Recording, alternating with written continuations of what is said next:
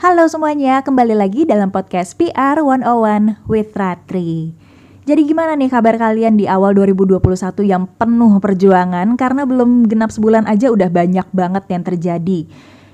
Yang mana kita masih berjuang untuk melawan COVID-19 yang angkanya semakin naik sampai 1 juta lebih. Terus di sisi lain karena pandemi itu berpengaruh besar terhadap kondisi mental banyak juga yang uh, self healing terus di sisi lain juga banyak yang berjuang untuk memperbaiki atau membangun hubungan kembali dengan orang-orang terdekat. Dan juga kalau di ranah profesional banyak juga yang berjuang untuk level up. Apalagi di kondisi kayak gini banyak yang susah cari kerja karena pandemi. Terus juga banyak yang pengen berkembang lebih jauh lagi cuma kesempatannya tuh terhambat gitu. Nah sebenarnya di industri PR sendiri ada loh perjuangannya. Karena gue akan kasih tahu the ugly truth yang terjadi di mana meskipun PR itu udah berkembang dari era 80 atau 90-an gitu ya, mungkin gue harus riset lebih jauh lagi, perannya tuh masih sering dianggap marginal. Marginal itu gimana? Misalkan gini, kalau ada situasi yang cukup genting dan berpengaruh terhadap reputasi dan mungkin juga kinerja keuangan, PR tuh nggak dilibatin sama sekali. Kalau misalkan ada hal lain yang sebenarnya bisa di bawah tanggung jawab PR, malah kerjanya di take over sama divisi lain. Karena masih banyak yang mengira bahwa PR itu hanya berhubungan dengan media entah itu bikin press conference, media visit, terus juga sebar press release segala macam. Padahal tuh lebih jauh lebih banyak perannya dari itu oke? Okay? karena kalau untuk peran-perannya sendiri bisa dilihat di episode-episode sebelumnya. Jadi tolong dengerin supaya bisa mengedukasi pimpinan-pimpinan perusahaan ya itu itu perlu banget soalnya gini perannya PR itu akan sangat kelihatan kalau misalkan terjadi krisis komunikasi yang melibatkan internal perusahaan. Apalagi kalau terjadinya di ranah digital yang apa-apa tuh dalam hitungan detik aja bisa viral, bisa heboh. Nah, ngomongin soal krisis PR di ranah digital ya, ibaratnya kayak di hutan belantara penuh hewan-hewan ajaib alias fantastic beast. Karena Sumpah ranah digital itu liar banget. Apalagi kalau misalkan hewan-hewan ajaib atau fantastic beast itu nggak ada pawangnya. Nah, mau masuk ke Fantastic Beast, kita kan tahu ya bahwa si pawang hewan alias magizologis Newt Commander untuk memahami Fantastic Beast yang dia teliti, dia tuh suka menirukan berbagai gestur dari hewan-hewan tersebut sampai akhirnya tuh hewannya juga bisa bisa nanggepin dia, bisa jinak sama dia. Nah, ngomongin soal ini, sebenarnya ada beberapa fantastic beast dalam tanda kutip yang bisa kita emulate sebagai praktisi PR ketika ada krisis di ranah digital. Seperti sebuah kasus yang akan gue ceritakan berikut ini. Kasusnya ini nih baru banget kejadian semalam, malam Jumat. Itu kisarannya kalau nggak salah tuh abis Isya ya, di mana mana gue lagi scroll-scroll Twitter, kemudian juga gue nemu tweetnya HRD Bacot yang tumben-tumbennya nyolek-nyolekin anak PR. Dan ternyata setelah gue lihat threadnya, kronologinya gue akan ceritakan secara singkat kayak gini.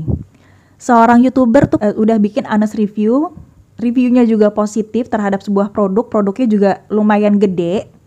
Tapi sayangnya malah dapat surat komplain dari brandnya yang di review. Nah, Terus ketika gue baca emailnya yang di capture, ternyata isinya tuh janggal banget karena instead of ngomongin kebijakan perusahaan yang yang sekiranya dilanggar sama youtuber itu, karena yang nulis legal ya, malah ngomongin teknis pengambilan gambar. Tapi aneh banget gak sih kalau misalkan orang legal komplain sesuatu yang di luar ranahnya gitu loh. Jadi gara-gara itu langsung blow up ke mana-mana ketika gue baca threadnya banyak juga nih teman-teman praktisi PR yang reply tweetnya HRD bacot ini. Nah, karena situasi semakin panas, terus juga netizen dengan gesitnya kayak kayak Nifler nyariin LinkedIn-nya segala macam, habis itu dihujat, terus juga uh, menemukan fakta-fakta yang lain, wah situasi semakin memanas. Nah, kalau misalkan kayak gitu, apa yang harusnya dilakukan oleh PR dari brand tersebut? Yang mungkin juga bisa jadi pelajaran buat kita semua ya. Yang pertama kita juga mesti uh, gesit untuk menanggapi krisis dan mengantisipasi potensi worst case scenario. Nah, in this case ya, Fantastic Beasts yang cocok untuk di-emulate, untuk ditiru adalah demi-guys. Nah, demi-guys itu adalah sejenis monyet tapi bulu-bulunya panjang putih, matanya biru. Dan sebenarnya tuh demi-guys itu invisible ya. PR tuh juga eh, kadang dianggap invisible. Tapi di sisi lain yang bikin istimewa adalah demi-guys ini bisa memprediksi masa depan dalam jangka pendek. Nah, PR tuh mesti bisa tuh kayak gitu supaya uh, konfliknya nggak tambah panas, nggak tambah parah. Nah, kemudian setelah itu sembari uh, menyelesaikan masalah being being invisible tapi juga bisa memprediksi kita sebagai PR juga mesti fleksibel dan tetap update dengan perkembangan krisis terkini sambil duduk bareng cari solusi atau tindakan yang tepat. Nah, di kasus ini uh, eh, gue menemukan ada miskomunikasi di bagian internalnya nih. Dalam kasus ini bagian legal dan komunikasi. Gue nggak tahu ya brand itu beneran punya PR atau mungkin nge-hire konsultan atau mungkin yang in charge di komunikasi di sana lebih kepada marketing komunikasi. Nah, dalam kasus ini menurut gue mereka semua tuh harus bener-bener duduk bareng cari jalan tengahnya, cari penyelesaiannya sampai sesuai dengan update terkini. Nah, Fantastic Beasts yang cocok dengan dalam situasi tersebut adalah Okemi. Okemi adalah uh, kalau gue gambarin ya, uh, dan di dalam filmnya juga, Okemi itu bentuknya separuh burung, separuh ular. Karena kepalanya burung, dia punya sayap, terus uh, badannya bersisi kayak ular. Dan dia itu juga kalau nggak salah punya tanduk deh si Okemi ini. Nah, yang istimewa dari Okemi ini adalah dia bisa menyesuaikan ukuran tubuhnya dengan ruangan. Jadi mau ruangan seluas apa dia bisa fit in, tapi kalau ruangan yang kecil sempit banget dia juga bisa fit in. Nah, di sinilah balik lagi ke konteks ini koordinasi antar divisi jangan sampai ada yang saling kesalip-salip dan eh, jangan sampai ada yang menyabotase scope of work divisi lainnya. Itu penting banget.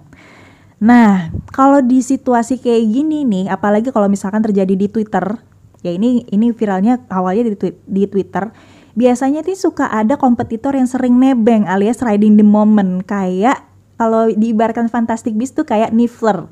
Nah, Niffler ini tuh bentuknya kayak platypus, cuma lebih demplon aja gitu, paruhnya agak lebih pendek. Nah, si Niffler ini dikenal sebagai hewan yang gercep banget kalau ngeliat perhiasan. Nah, di sini konteksnya adalah kompetitor yang suka mengambil kesempatan emas untuk bersinar di atas krisis kompetitornya gitu ya. Nah, kalau misalkan udah kejadian kayak gini, PR jangan sampai terusik. Harus tetap fokus cari jalan keluar untuk meluruskan. Nah, balik lagi ke kasus tersebut, apa yang akhirnya terjadi? sekitar uh, jam 10-an kalau nggak salah, akhirnya CEO-nya sendiri merilis permintaan maaf secara tertulis dan disebarkan ke teman-teman media. Tapi apakah dari segi PR krisis itu kelar begitu aja? Oh, tentu tidak. Karena gini, setelah publik udah mulai mereda, di dalam mesti ada banyak hal yang harus diselesaikan. Yang mana di si brand tersebut, direkturnya sama sama divisi-divisi yang terkait itu harus bener-bener rievaluasi terus duduk bareng bahas bahas dan perjelas lagi scope of worknya sejauh mana mereka bisa saling berkolaborasi iya. Tapi harus ditegaskan juga boundaries antara divisi itu supaya kalau misalkan ada suatu hal serupa terjadi udah tahu nih siapa yang seharusnya bertindak. Jadi nggak asal main sabotase. Nah, setelah itu baru kirim surat permintaan maaf ke youtubernya, terus juga jangan lupa kasih apresiasi karena sudah mereview produknya dan mereview produknya ketika gue lihat tuh bagus-bagus aja bahkan bahkan direkomendasiin sama youtuber itu. Nah, setelah minta maaf dan kasih klarifikasi secara pribadi, secara personal ke youtubernya, reputasi si brand itu kan udah kadung ancur ya di mata netizen gitu banyak yang kayak nge-cancel brand ini Kemudian karena reputasi brandnya lagi ancur, justru itu malah butuh waktu untuk akhirnya balik lagi.